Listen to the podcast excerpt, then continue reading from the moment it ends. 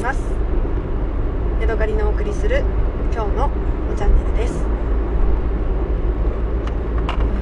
えー、私ねこの5年ぐらいでできるようになったというかやっとできるようになったことがあります、えー、それはね自分が嫌いなものを見ないようにするっていうことです。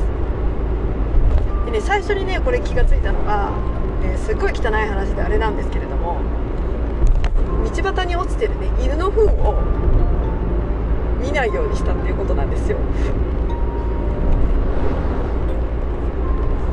笑いますよね。私ねその頃仕事にね行くのに、えー、歩きで行ってました。いつもね30分ぐらいかけて家から職場まで歩くんですけれどもその時にね大体ね同じようなところにねいつもね犬の糞が落ちてるんですね。大体そこら辺で催す犬がいてしかもねそれを飼い主が取っていかないからなんかそこら辺の道端にねよくね犬の糞が転がっているんです。でもちろんね人の糞も嫌です。人の糞というか人のうんちも嫌ですけれども犬の糞もまああまり見たくないですよね。でも私ね子供の頃から犬の糞とかそういう気持ち悪いものが落ちてるとなんか目が釘付けになっちゃうんですよね。なんかね。なんかうわーと思いながらこうじろじろ見てしまうっていうそういう、えー、まあ、変な癖がありまして。それはね、あのー、あれもそうなんですよ、えーと、路上で引かれた動物とかもねうわーと思ってねこう振り返って見ちゃう。そんな、えー、嫌な癖がありました。でまあねそんなにいつも、あの動物が落っこちてるわけじゃないので、えまあ、主にね犬の糞なんですけれどもある時ねいつも気持ち悪いな気持ち悪いなと思ってそのあ犬の糞があると思って遠くから分かるじゃないですか。でだんだんそこに目が釘付けでこう、まあ、やっぱり犬の糞だうわ気持ち悪いなと思いながらこう通り過ぎていくってことをずっと今までやってたんですけれどもある時あ犬の糞がある。でも気持ち悪いから違うとこを見ようっていうことをね思ったんですよ。そしたら当たり前ですけどそんなジロジロ見てねあのその視細に観察することがなかったのですごくねなんかこう心穏やかにその犬の糞ゾーンもね渡りきることができたんですよね。てみたらねそんなこと当たり前なんだけど私なんかねそれから今今までずっとね目が離せない呪いにかかっていてなんで今までこれができなかったんだろうって思うことです。今ではね、まあ、今車に乗ることが多いのでそうじゃないですけれどもあのランニングしてたりとかお散歩してたりとかしてそういう気持ち悪いものを見た時にあでも別にもっと前とか遠くとか見て見なければいいんだっていうことはね、分かったしそれがねやっとできるようになったっていうのがねこの5年間ぐらいの間で、えー、起きたことです。でその他にね私がね見ないでもいいじゃんって思うようになったのがテレビですね。私ねもともとねあの親の宗教のせいで、えー、テレビというものをねあまり子供の頃から見せてもらえませんでした。めっちゃ眩しいバイクが走ってきたであの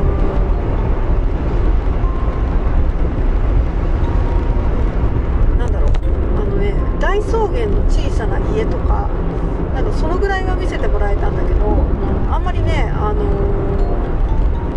何ていうのかな海外ドラマフルハウスさえもねなんかあんまりダメだみたいな感じで見せてもらえなかったしそ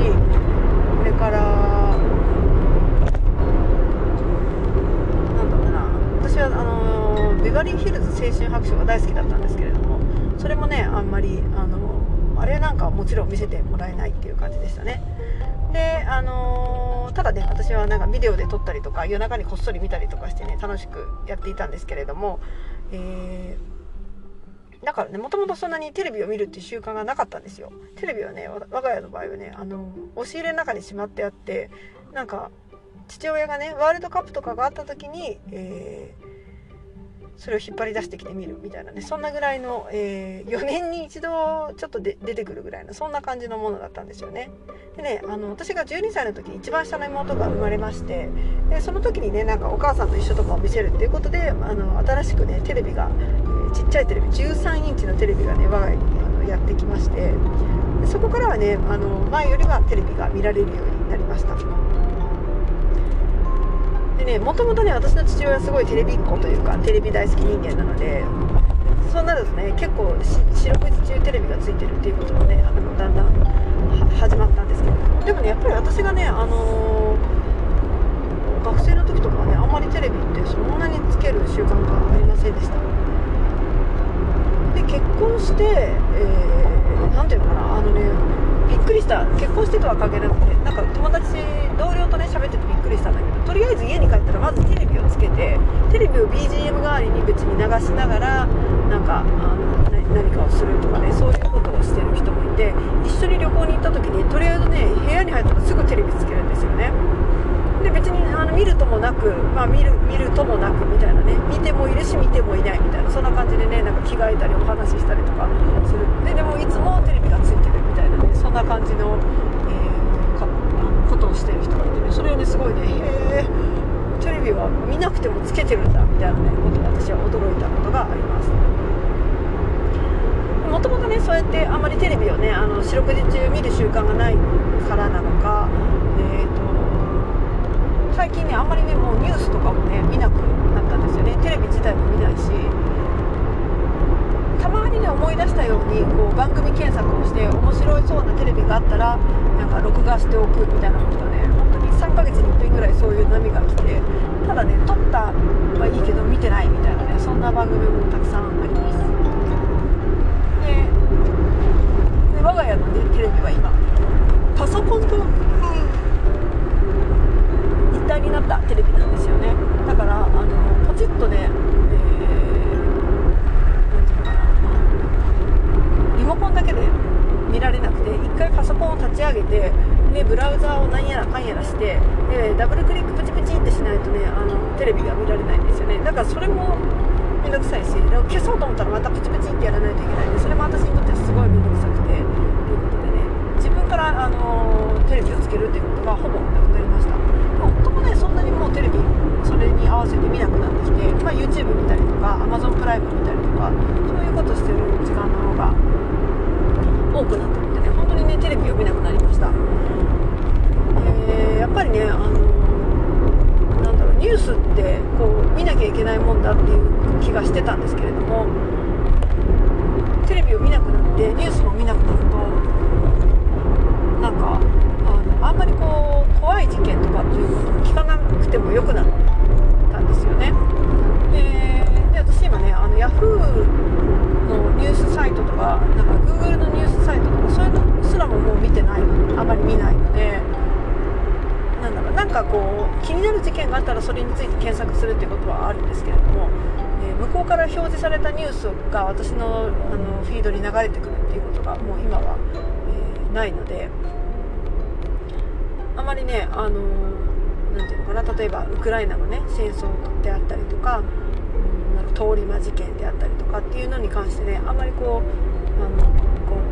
何て言うのかな考えたりとか悲しい気持ちになったりとかねそういうことが、えー、なくなりました。これはねすごく私にとってね思いがけずいいことだなと思って、えー、喜んでいます。なんだろうそれで私が一番ねそのニュースっていうかテレビを見るのが嫌だなって思うようになったのはよく NHK スペシャルなのか NHK のなんかこうあの特集かなんかで今から日本日本というか世界がこんな風にね例えば温暖化していくとか食料不足になっていくとかなんだろうな国力が下がっていくとかそういうあの特集みたいなやつがあってね。2050年あのみんなが食料を奪い合っているみたいなのとかなんかかぼちゃが1個1000円になるとかね。なんかそんなようなあの再現 VTR というか想像 VTR みたいなのとか、うん、あの出てきたりするんですけど。そういうのを見た時にね本当にそうなるのかもしれないけど別に私そんなこと知りたくないわって思ったしすごいね見なきゃよかったって思ったんですよね。もちろんね本当には見てちゃんとそれに備えないといけないのかもしれないけどでもねなんかねすごくそれを見てね私ああ嫌だな本当に生きていくのが嫌だなっていう遠征感みたいなのが出たし今でもねその時のその映像っていうのは頭の中によく残っていてああんな風になるのかなみたいなね嫌な気持ちになるんですよね。だからあのそういう何て言うのかなニュースだけじゃなくてそういう NHK のねああいう怖い番組みたいなやつももう見ないしただね一つ唯一ね私の家でニュースを見てるっていうかニュースが入ってくるっていうのはアレクサですね。アレクサに「アレクサおはよう」って言うと、えー、そのね半日ぐらいのニュースが流れるようにセッティングしてあるので、えー、朝日新聞ニュースはこちらですとか言って朝日新聞ニュースがねこう放映されるし NHK ラジオのニュースですとかね日経新聞ニュースですとか言って流れてでその例えば朝日と日経と、えー、NHK がね同じ、あのー、事件をね、えー、3回喋ったりとかするんですけどまあまあ今はそんなトレンドなのかなっていうことを聞いたりとかねしながら、え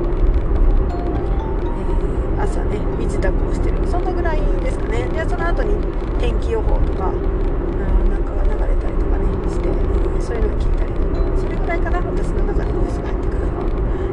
面白いニュースがあったら夫からね、えー、LINE が来たりとか、え、昨日はね大谷君が大谷翔平君がね、え、日本人で初めてホームラン王になったっていうね ニュースがそれニュースなのかな？単なる喜ばしい出来事なのかな？っていうのがね流れてきたの